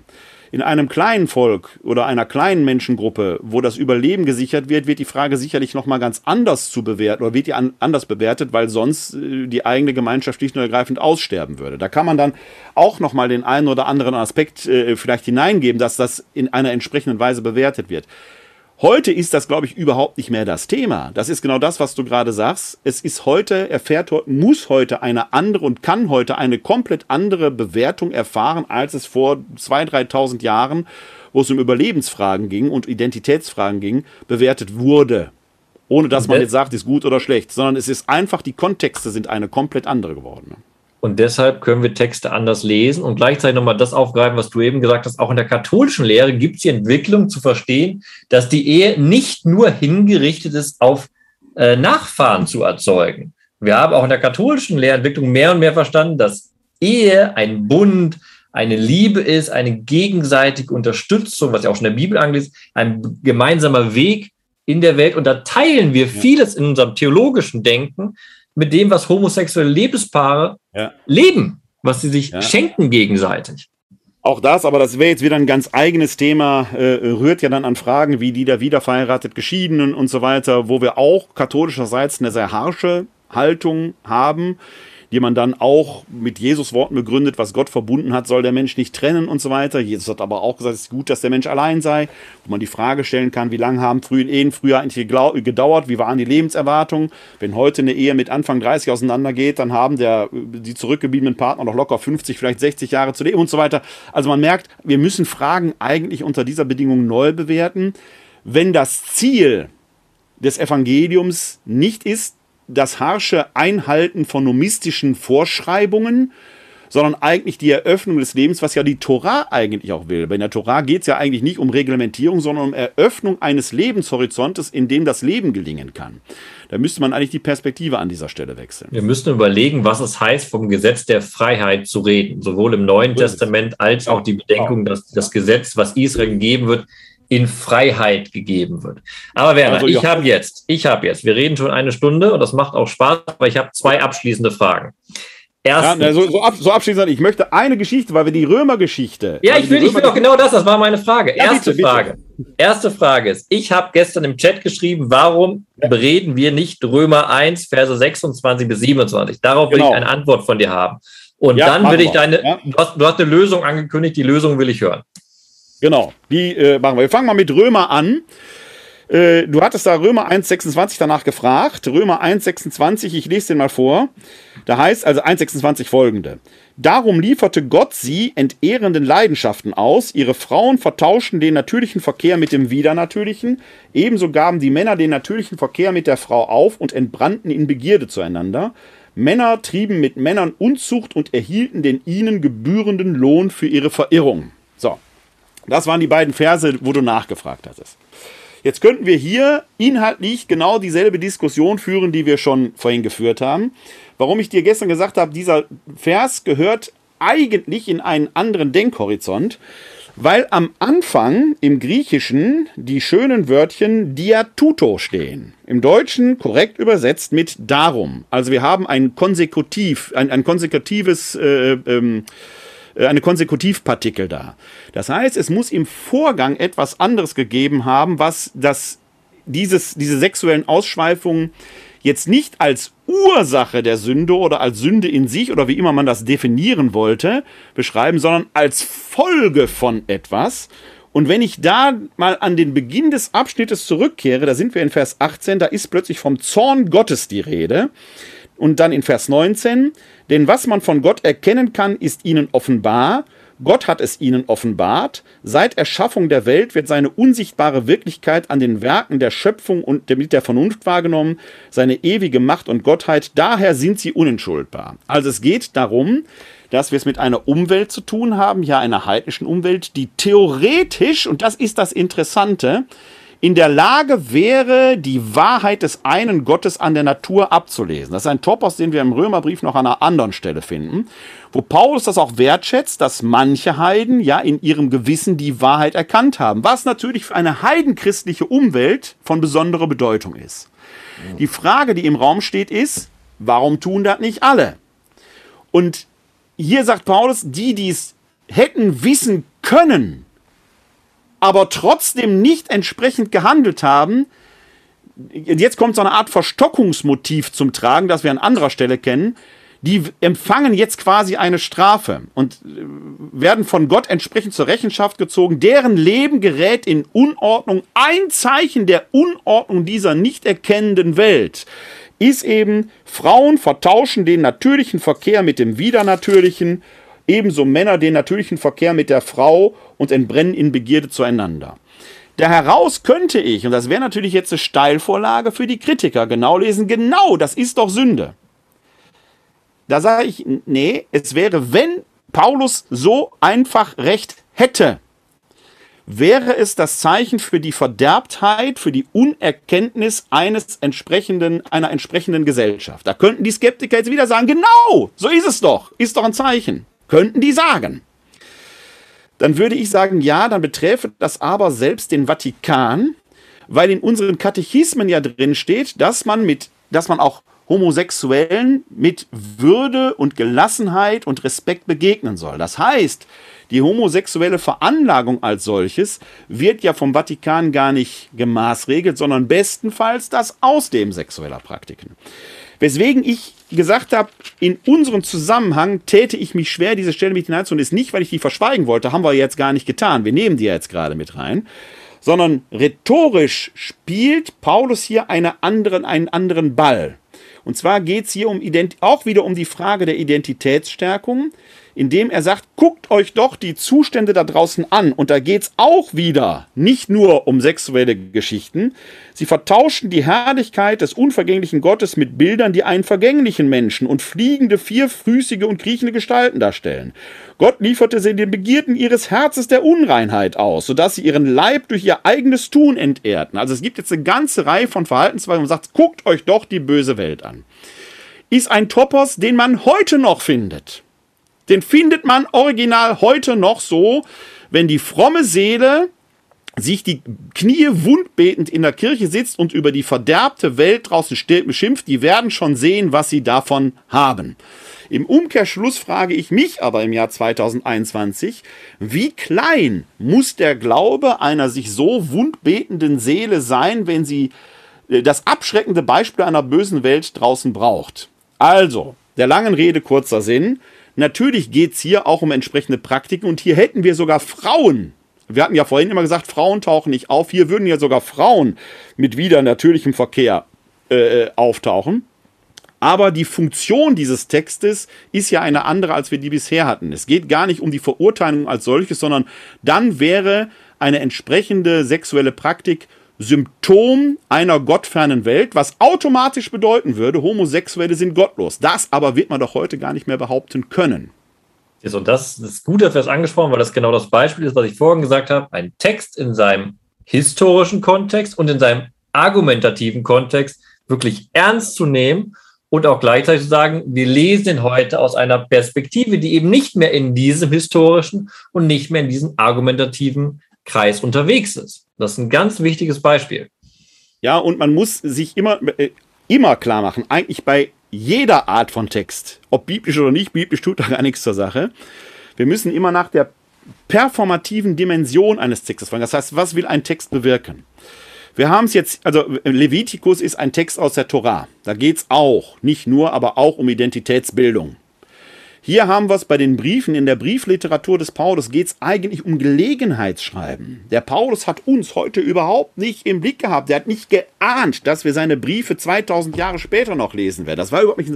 Er hat einen Brief an ganz konkrete Adressaten in einer konkret gelebten Umwelt geschrieben und hat, ist da auf Fragen eingegangen oder auf Problemlagen. Im Römerbrief kommt nochmal verstärkend hinzu, dass es der einzige und der uns bekannten Paulusbriefe ist, die an eine Gemeinde schreibt, die er nicht gegründet hat, mit der er sich quasi quasi vorstellt, sein Kommen ankündigt, in der seine Theologie am ausgefeiltesten, reflektiertesten erscheint. Und hier geht es eigentlich auch um die Identitätsstärkung einer kleinen christlichen Zelle in einer nicht christlichen Umwelt, eine Situation, die wir uns gar nicht vorstellen können heute, weil wir bei all den, trotz der hohen Kirchenaustritte und der Säkularisierung, sind wir eigentlich immer noch eine relativ große Gruppe, in 20 Jahren werden wir vielleicht viel tiefer in das Verständnis dieses Textes hineintauchen können, weil äh, wir dann dem viel näher sind. Das muss man immer mitdenken. Das heißt, die Frage ist, was will der Autor eines Textes eigentlich bewirken? Er will die ja motivieren, glaubensstark zu sein und ihr eigenes Verhalten nicht dem einer Umwelt anzupassen.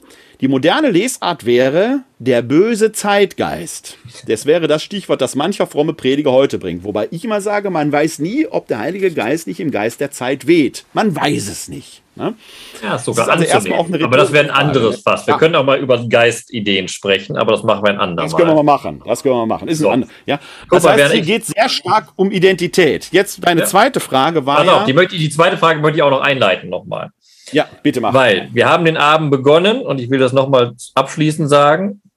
Wir reden im Alten Testament und im Neuen Testament nicht über Homosexualität.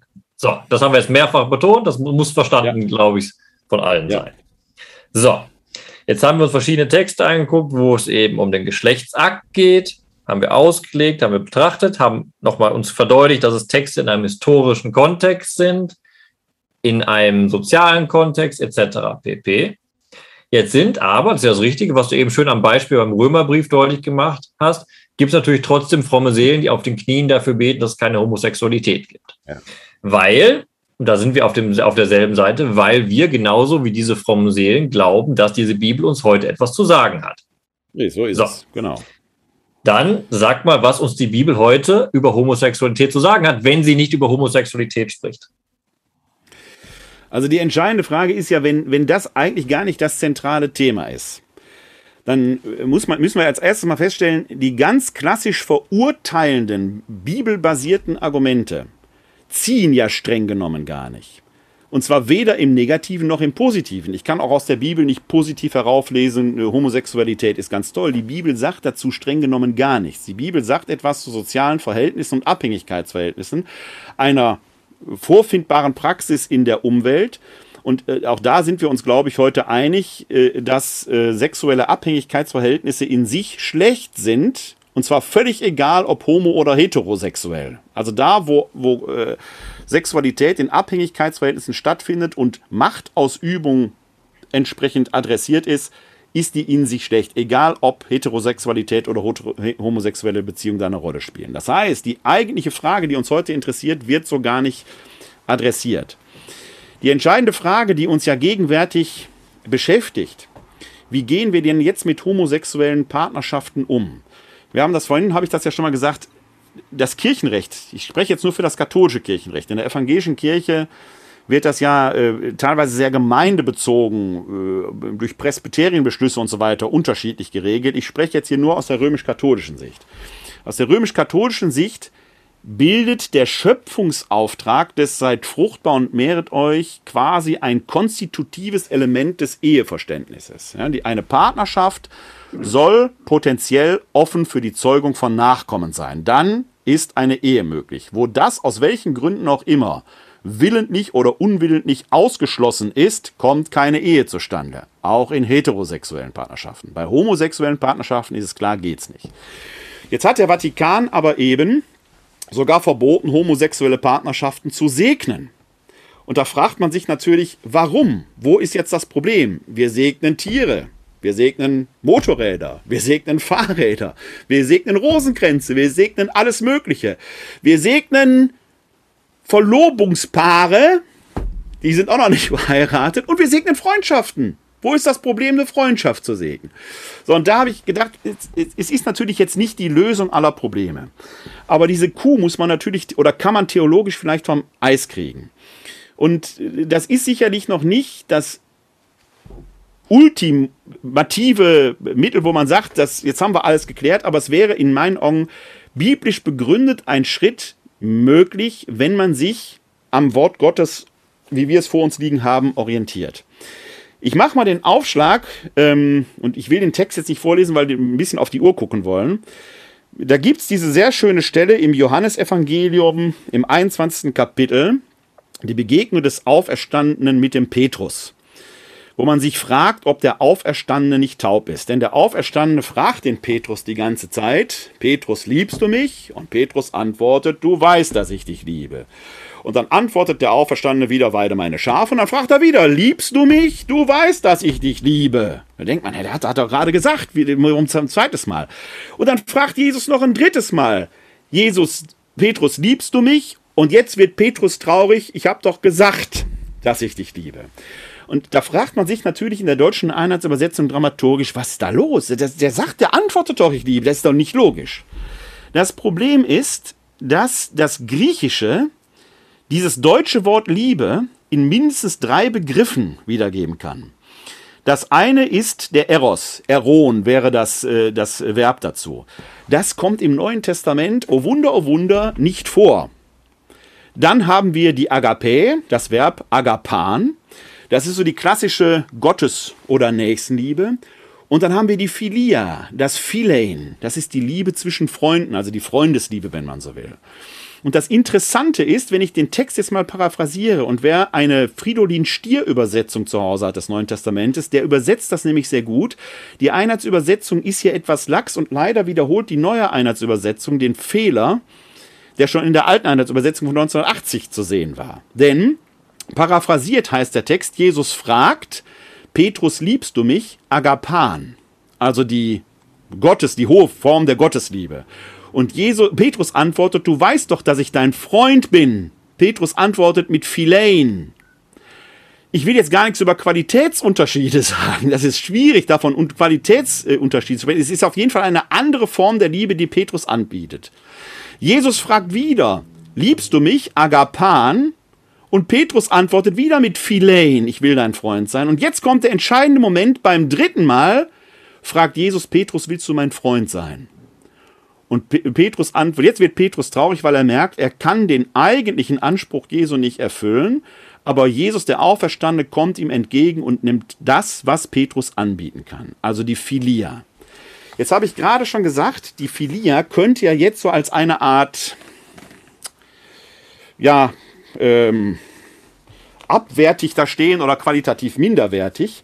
Da gibt es aber im Johannesevangelium einen anderen wichtigen Satz und in dem sehe ich, wenn man das jetzt mal im Hintergrund hält, dass Jesus selbst bereit ist, die Art des Liebesangebotes flexibel zu gestalten, der Auferstandene. Ja? Also auf das, was der Mensch geben kann, zu reagieren. Im Johannesevangelium Kapitel 15, Vers 12 lesen wir folgenden Satz aus dem Munde Jesu, Abschiedsreden.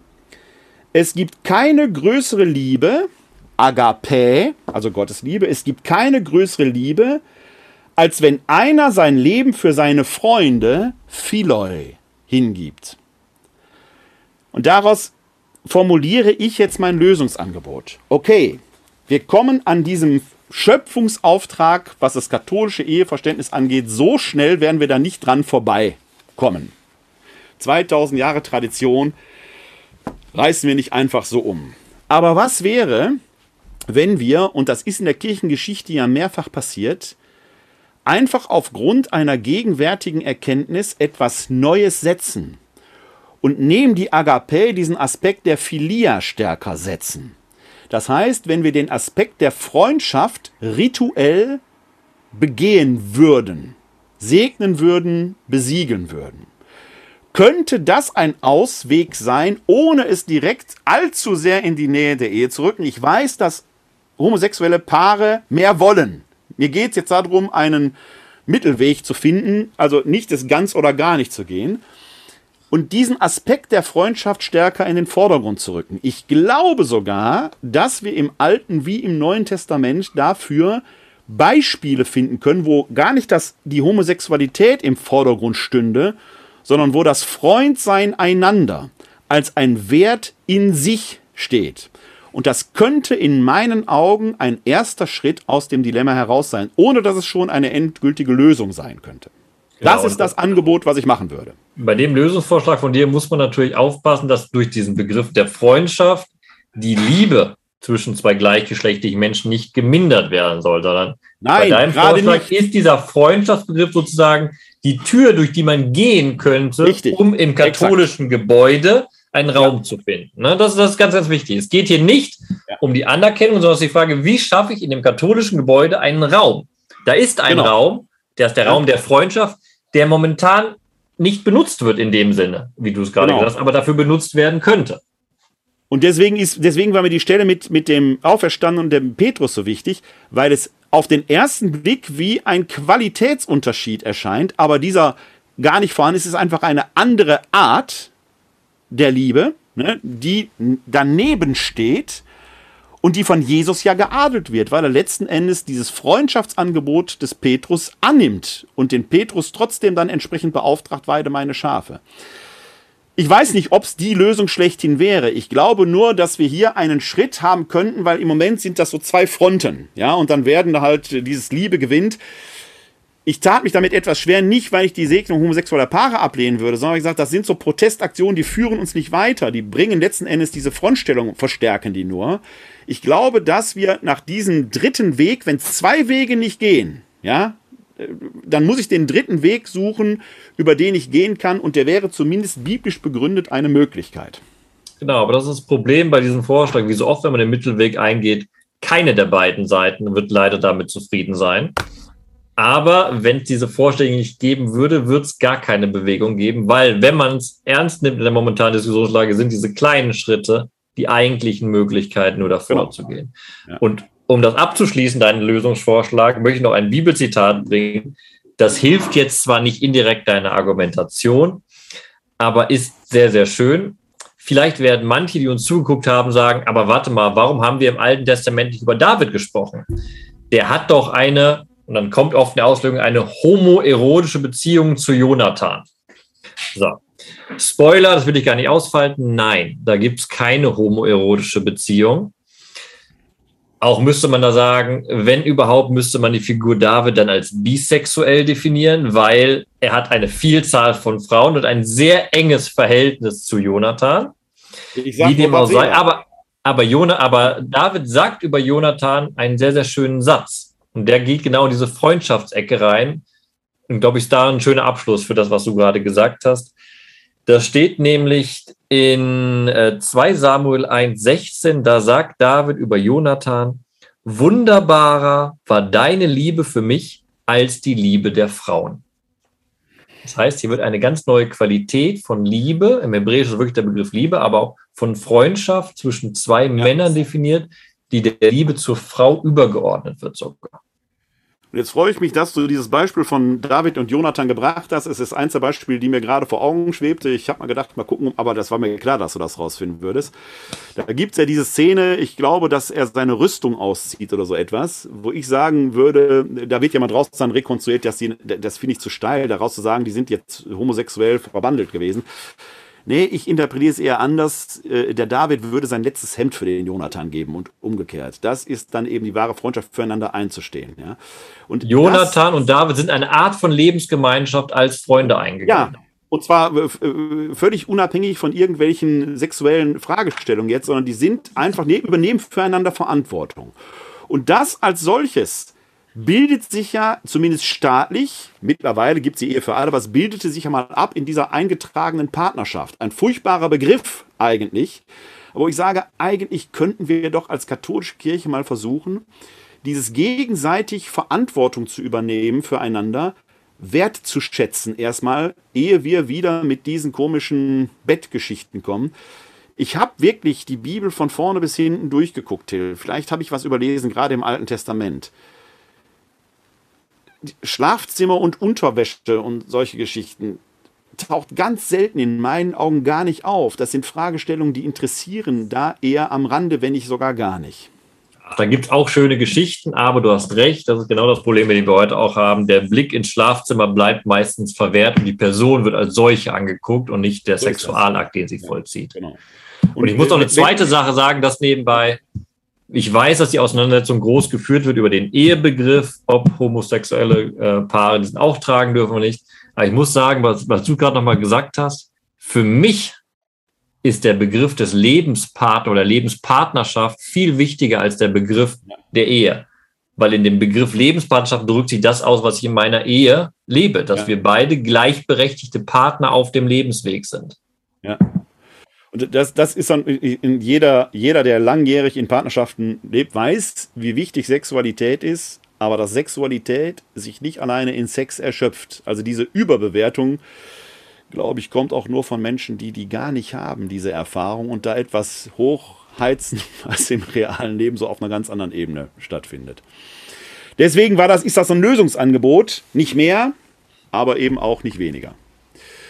Till, es war mir wieder eine Ehre, mit dir heute die Heilige Schrift ein bisschen zu wälzen. Es war gar nicht so viel Text, den wir hatten. Trotzdem sind anderthalb Stunden vorbei. Ich bin auch überrascht. Das ist, ja, das ist, das ist ein Thema, das, glaube ich, äh, ja, bewegt und bewegend ist.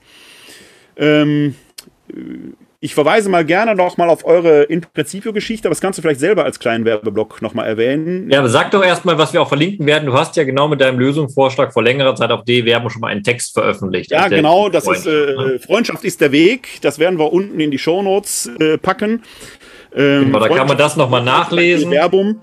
Da kann man das nochmal nachlesen. Da kommt die eine oder andere Bibelstelle, die wir gesehen haben, auch vor. Das Wolfgang Schrage-Zitat auch, findet man da auch. Äh, auch dieses Veto-Argument, was von Leuten gegen homosexuelle Beziehungen gebracht werden. Also da habe ich mich äh, 2017, glaube ich schon, oder ist schon ein paar Jahre her, mal, mhm. mal, etwas näher mit befasst. Äh, da packen wir den Link in die Show Notes. Und ähm, aber jetzt der kleine Werbeblock von dir für In Principio, denn heute ist Dienstag. Ihr macht das, glaube ich, immer donnerstags. Ne? Seid ihr auch auf Sendung? Genau. Du und die Christel Köhler. Meistens Wer ihr sagt, genau, genau. Wer jetzt sagt, der Abend war so schön, aber ich will den Till Magnus Steiner nochmal sehen dann kann man mich direkt am Donnerstagabend sehen, weil in dem Projekt In Principio, dem Bibelprojekt des Erzbistums Kölns, Christelle Köhler, auch eine Neutestamentin, ich ersetze dich sozusagen durch einen weiblichen Gegenpart.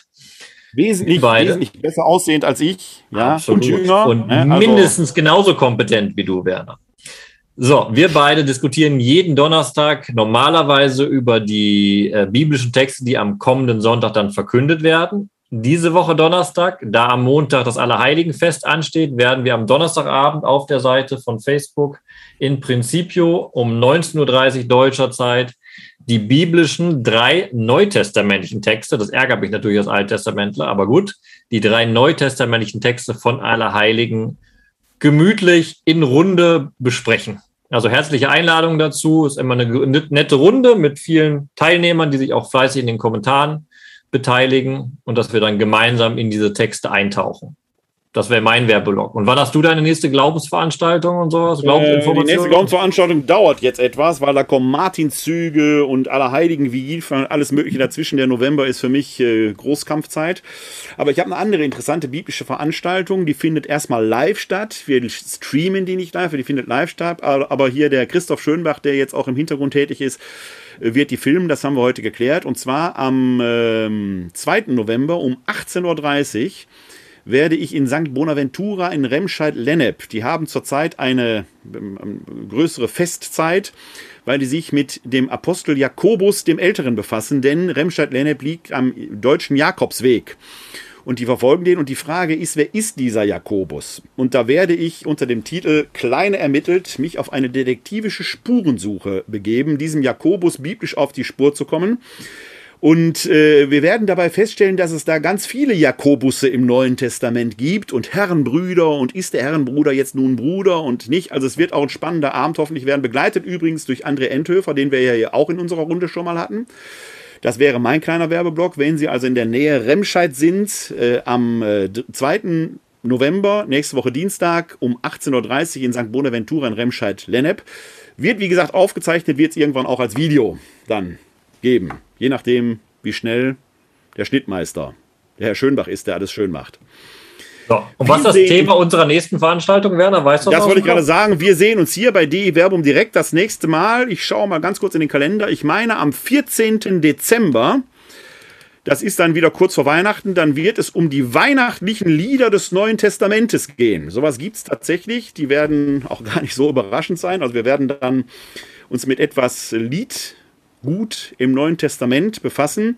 Normalerweise war ich dann ja live im Berliner Plätzchen und der André Endhöfer hat Musik gemacht. Das ist immer so das besondere Schmankel vor Weihnachten gewesen. Wenn wir das jetzt hier rein online machen, müssen wir mal gucken, wie wir das in irgendeiner Weise und ob wir das in irgendeiner Weise hineinkriegen.